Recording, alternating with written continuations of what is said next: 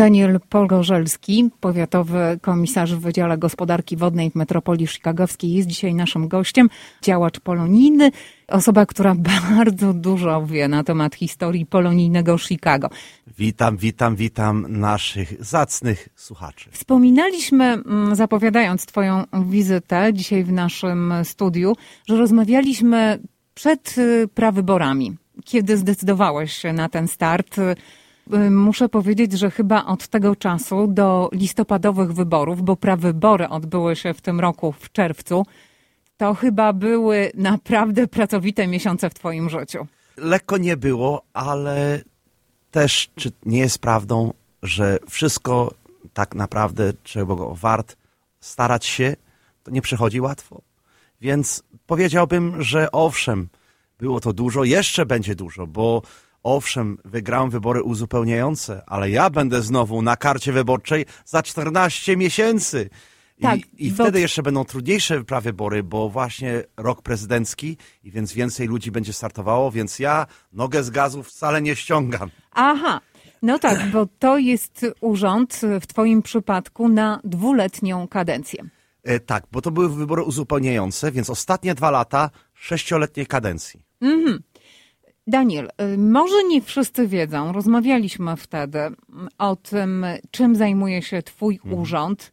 Czy możesz nam jeszcze wytłumaczyć dokładnie? My to tłumaczymy jako Wydział Gospodarki Wodnej w Metropolii Chicagowskiej. Pełna nazwa angielska to Metropolitan Water Reclamation District, czyli tak dosłownie odzyskiwanie wody. Kiedyś, jak miałem okazję porozmawiać z młodymi studentami, ktoś się zapytał, czy przypadkiem tutaj mówimy o jakimś superbohaterze, że ty odzyskujesz wodę od jakiegoś od jakiejś tam nadprzyrodniej mocy. Nie, tutaj chodzi o to, że my mamy 2 podstawowe odpowiedzialności. Po pierwsze, w naszym, to jest teren właśnie naszego urządu, to jest prawie cały powiat, 99,5% naszego powiatu i my jesteśmy odpowiedzialni po pierwsze za rozbudowywanie infrastruktury przeciwpowodziowej, na przykład głęboki tunel. Jest to infrastruktura, która jest tak ambitna, że specjaliści z Singapuru i z innych części całego świata chcą zobaczyć, gdzie mamy ponad 100 mil tuneli, a części tych tuneli są tak olbrzymie, że można nim przejechać tirem. I właśnie ten system tego głębokiego tunelu, który budujemy już od 1975 roku, a dopiero zostanie ukończony za parę lat, w 2029 roku, właśnie jest jeden z naprawdę nie tylko ambitnych, ale ogromnie dobrze przemyślanych przedsięwzięć, które tutaj stawiają czoło wyzwaniom, jak wszystkich znamy, z naszą drugą odpowiedzialnością, czyli żebyśmy właśnie czyścili ścieki i deszczówkę. To jest ogromnie ważne, zwłaszcza jeżeli mowa jest o takie substancje jak na przykład wieczne chemikalia, o mikroplastikach, bo wodę, którą my wypuszczamy, potem jak ktoś spuszcza klapę, to potem idzie w nasze środowisko, w rzekach, w jeziorach i tak dalej. I to jest bardzo ważne, bo nie tylko matka natura z nich czerpie, ale też i my. No i my sobie mieszkamy w tej metropolii chicagowskiej, my także Polacy.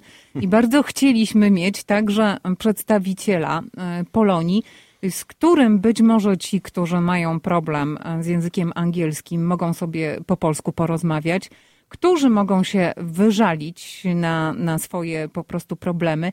Kto może się z tobą wobec tego kontaktować? Więc dopiero dosłownie zostałem zaprzysiężony we wtorek, więc właśnie w tej chwili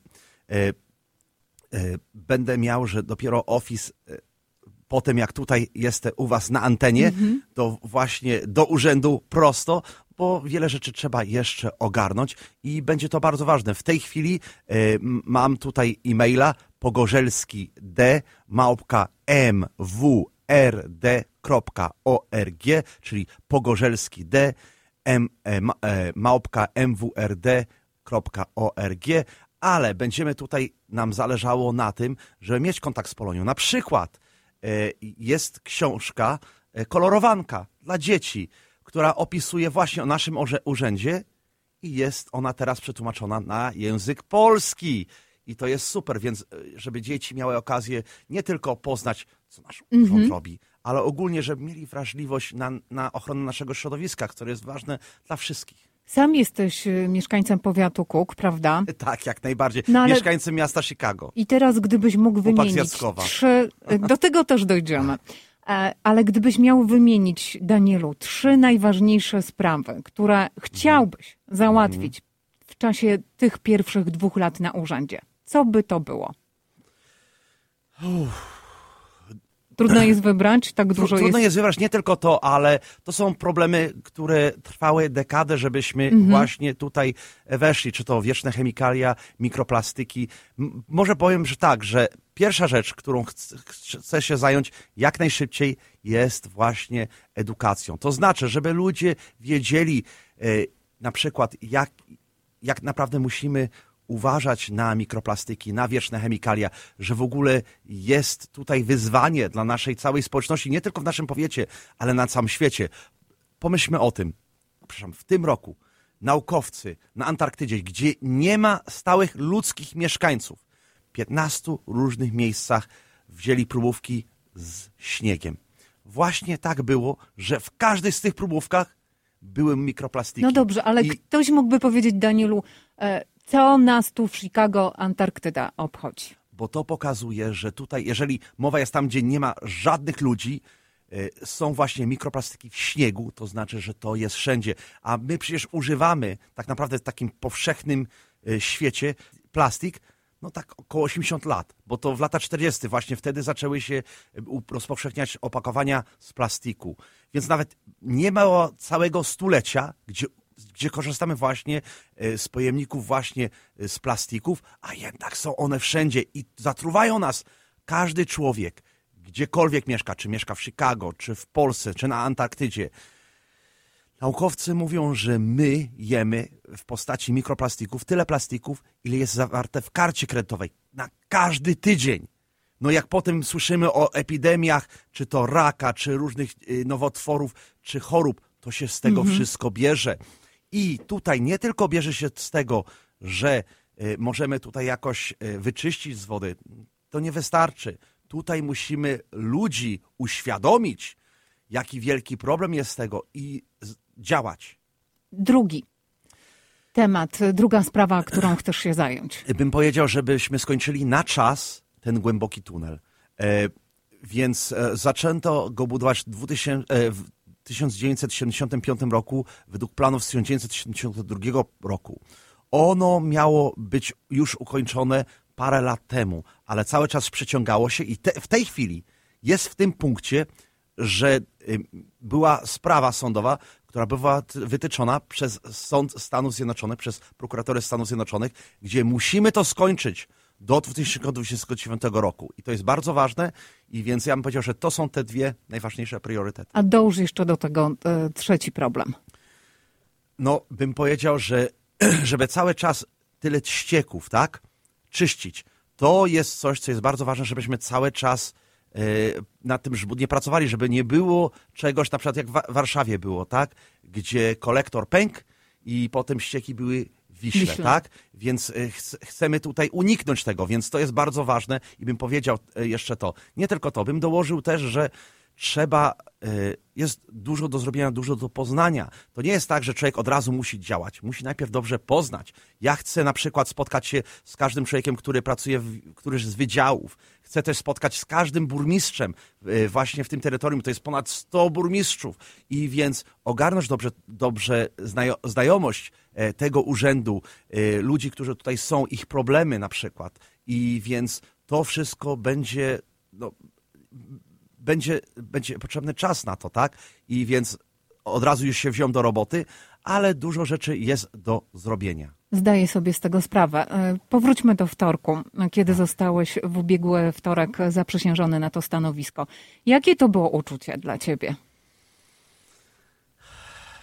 Więc z jednej strony, kiedy było za mocne zaprzysiężenie, no to pełen emocji, było bardzo pięknie. Skarbnik stanu Illinois był ten, który mnie przedstawił. Też no, naprawdę jego przemowa była bardzo, bardzo wzruszająca, zwłaszcza z tego, że ja dla skarbnika Michaela Frerichsa już przez lata pracuję, a też widać z tego efekty, bo on jest człowiekiem, który ma ogromny szacunek dla nas, dla Polonii i chce z nami współpracować. Ale tak naprawdę do tej chwili było dużo stresu, bo po prostu zależało mi, żeby nikt nie poczuł się pokrzywdzony, żeby ludzie poczuli się, że są włączeni właśnie, że to nie chodzi o mnie.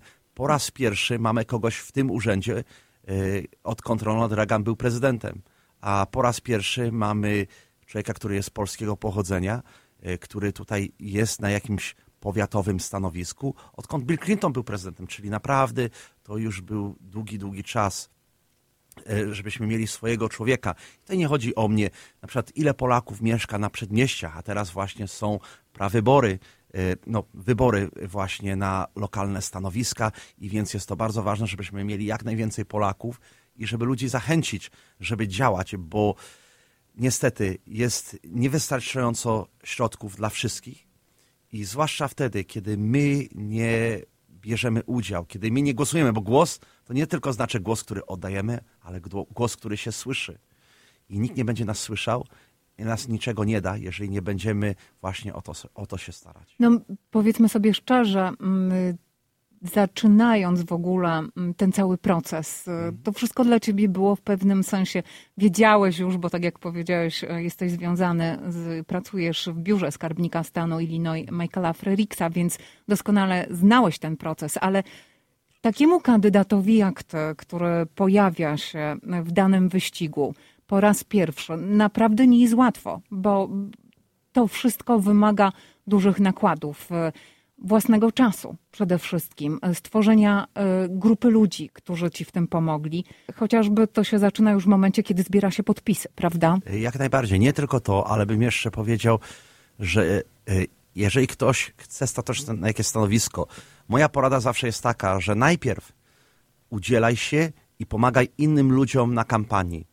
Podoba mi się takie powiedzenie po angielsku, które mówi się, że szczęście jest tym, gdzie okazja krzyżuje się razem z przygotowaniem. Jak tak? To jest wersja angielska? Okay, it's easy. Tak? Czyli szczęście człowiek ma wtedy, kiedy już przygotowując się wcześniej, tak, nadarza się okazja. Tak? I więc okazji wiele jest, ale wiele razy ludzie startują we chwili, kiedy naprawdę innym ludziom jeszcze wcześniej w innych kampaniach nie pomagali. Więc nie tylko to, że nie mają wystarczającej takiej znajomości, czego potrzeba, ale właśnie nie mają wystarczającej takiej, można powiedzieć, społeczności, z których mogą pytać się właśnie o pomoc, tak? Jeżeli ile ludzi jest, którzy proszą o pomoc, ale innym wcześniej nie pomogli, tak? A w wypadku, kiedy popierasz jednego kandydata, to znaczy, że inny kandydat będzie urażony, tak? I więc w takiej sytuacji dużo ludzi dopiero w chwili, kiedy już zaczyna kandydować, staje się tego świadom. Więc zawsze radzę, żeby ludzie się przygotowywali. Jeżeli chcesz startować na jakąś pozycję, udzielaj się. Nie tylko będzie to dobre dla ciebie, żebyś więcej poznał, jak to się robi, ale też, żebyś mógł potem korzystać z pomocy tych ludzi, których pomogłeś wcześniej. Daniel został zaprzysiężony na ten urząd w ostatni wtorek. W poniedziałek właśnie ostatni dzień, który pracowałem u skarbnika i w ogóle wyszedłem z biura dopiero o 8:30 wieczorem.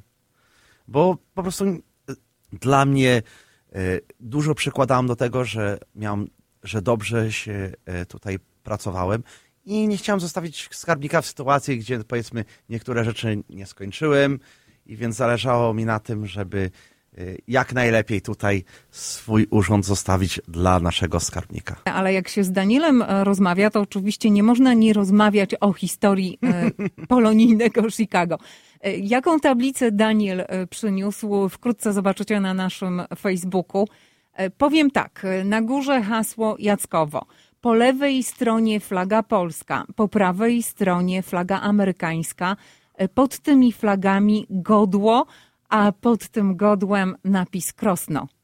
Co to za skąd taką tablicę w ogóle na pewno serce ci się krzepi, Asia, tak? Tak, no ja akurat kiedyś mieszkałam niegdyś w województwie krośnieńskim z miastem wojewódzkim Krosno. Teraz, jak wiecie, jest już jedno wielkie województwo podkarpackie ze stolicą w Rzeszowie. Ale Krosno jako miasto wojewódzkie było bardzo ważne w moim życiu. I więc właśnie tutaj trafiłaś do sedna sprawy, bo w czasie tego rozkwitu dzielnicy Jackowa, w czasie, kiedy funkcjonowały właśnie województwa, nie takie jak dzisiaj, tylko właśnie, gdzie było, jak dobrze pamiętam, 48 województw, tam z epoki gierkowskiej, wzdłuż ulicy Milwaukee, na Jackowie, od ulicy Dywersji do ulicy Edison, było właśnie wmontowanych 64 takich tablic z miastami wojewódzkimi. Także była amerykańska flaga, był polski orzeł i właśnie wisiały nad ludźmi, nad samochodami, na słupach z światełkami. I jak to pięknie było, ja jeszcze pamiętam z mojego dzieciństwa. W latach 90.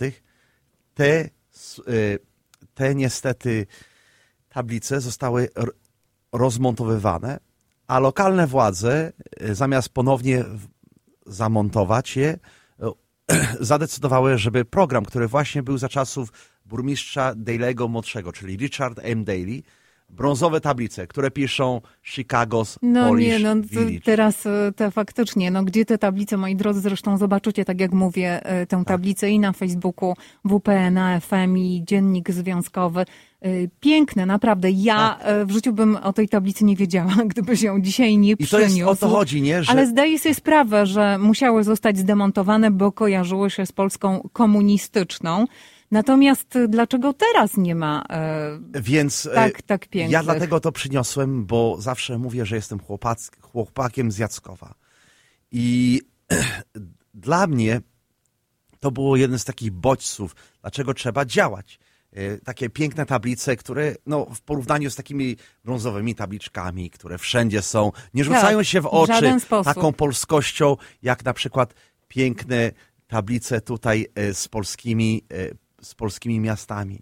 I mogę nawet tutaj powiedzieć, że nie tylko to było bodźcem, ale w pewnym sensie to mamy dużo do zawdzięczenia, bo zwłaszcza wcześniej w tym roku byliśmy na tym programie i opowiadaliśmy, jak dzięki senatorze stanowej Pasione Zayas, dzięki posłance stanowej, a która teraz będzie kongresmenką, Delia Ramirez, całe ulice Milwaukee, od Świętego Jana Kantego do Rogatek, tam gdzie kończy się ulica Milwaukee w miasteczku Niles przy Greenwood, jako korytarz dziedzictwa. Czy nie byłoby pięknie, żebyśmy tutaj też zaangażowali się, żeby takie piękne tablice były na przykład wmontowywane?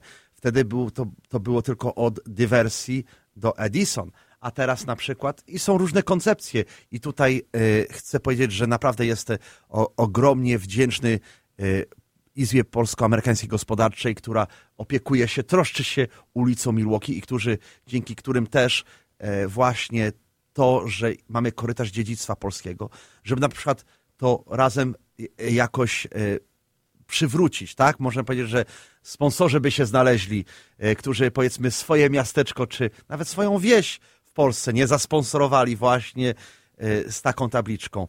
Możliwości są różne, ale dlatego chciałem przynieść, bo tak jak we wszystkim, jest powiedzmy jakiś prolog, a u mnie ten prolog było to, że jako małe dziecko, które wychowało się na Jackowie, uderzyło mi to w sercu, że widziałem taki demontaż polskości, i cały czas próbujemy tutaj działać zespołowo, żeby go przywrócić. Przypomnę, że ty jesteś jedną z tych osób, które zainicjowały Trójkąt Solidarnościowy. Tak, ale to też znowu jak praca zespołowa, bo byli ludzie, którzy na przykład z różnych organizacji, którzy wysyłali listy, na przykład Aleksander Danel z M-Pad, czy na przykład Związek Klubów Polskich, ale najwięcej tutaj liczyły się Amerykanie, i którzy mieszkają właśnie tam w tej dzielnicy, którzy popierali to, żeby tutaj jakąś namiastkę polskości cały czas w tej dzielnicy była obecna. I to było bardzo piękne, bo przecież każdy ma swoją koncepcję, jak powinno się nazywać, a tutaj jednak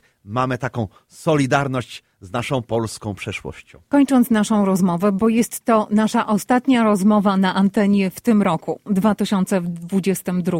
Jaki to był rok, Daniel? To był rok wdzięczności. Jestem ogromnie wdzięczny Tobie, całej ekipie, nie tylko w 103.1 FM, ale w naprawdę wielu różnych polonijnych redakcjach, w polonijnych radiostacjach, dziennikarzach, organizacji, ludzi. Gdybym chciał tutaj podziękować wszystkim, to byłbym na antenie przez ładne parę godzin. Przypomnę, że Dziennik Związkowy oficjalnie poparł Cię. Jak najbardziej. Redakcja Dziennika Związkowego Ci kibicowała, czyli rok wdzięczności. Ja uważam osobiście, że kultywowanie takiego poczucia wdzięczności jest naprawdę potrzebne dla dobrego samopoczucia. Wiele razy żyjemy w tym umysłowo, w czym, czego nam brak. I owszem, trzeba być świadom tego. Trzeba mieć chęć, żeby swoje życie i także innych ludzi polepszyć. Uważam, że podstawą jest właśnie wdzięczność. By mieć świadomość tego, czego masz i za co trzeba być wdzięczny, ile ludzie pomagają, bo wiele razy my zapominamy właśnie o tym i przez to wiele razy niestety nie czujemy się dobrze. Ile w naszym życiu mamy samokrytyki, takiej negatywnej samooceny i jak powiedziałem, trzeba się cały czas udoskonalać. Ale bądźmy wdzięczni za to, co mamy, za te przyjaźnie, za to, że żyjemy, bo ile ludzi dzisiaj nie wstało, a chciałoby. Daniel Polgorzelski, komisarz w Wydziale Gospodarki Wodnej w Metropolii Chicagowskiej, ale przede wszystkim już na całe życie chłopak z Jackowa. Do usłyszenia. Redakcja Dziennika Związkowego w Radiu 103.1 FM.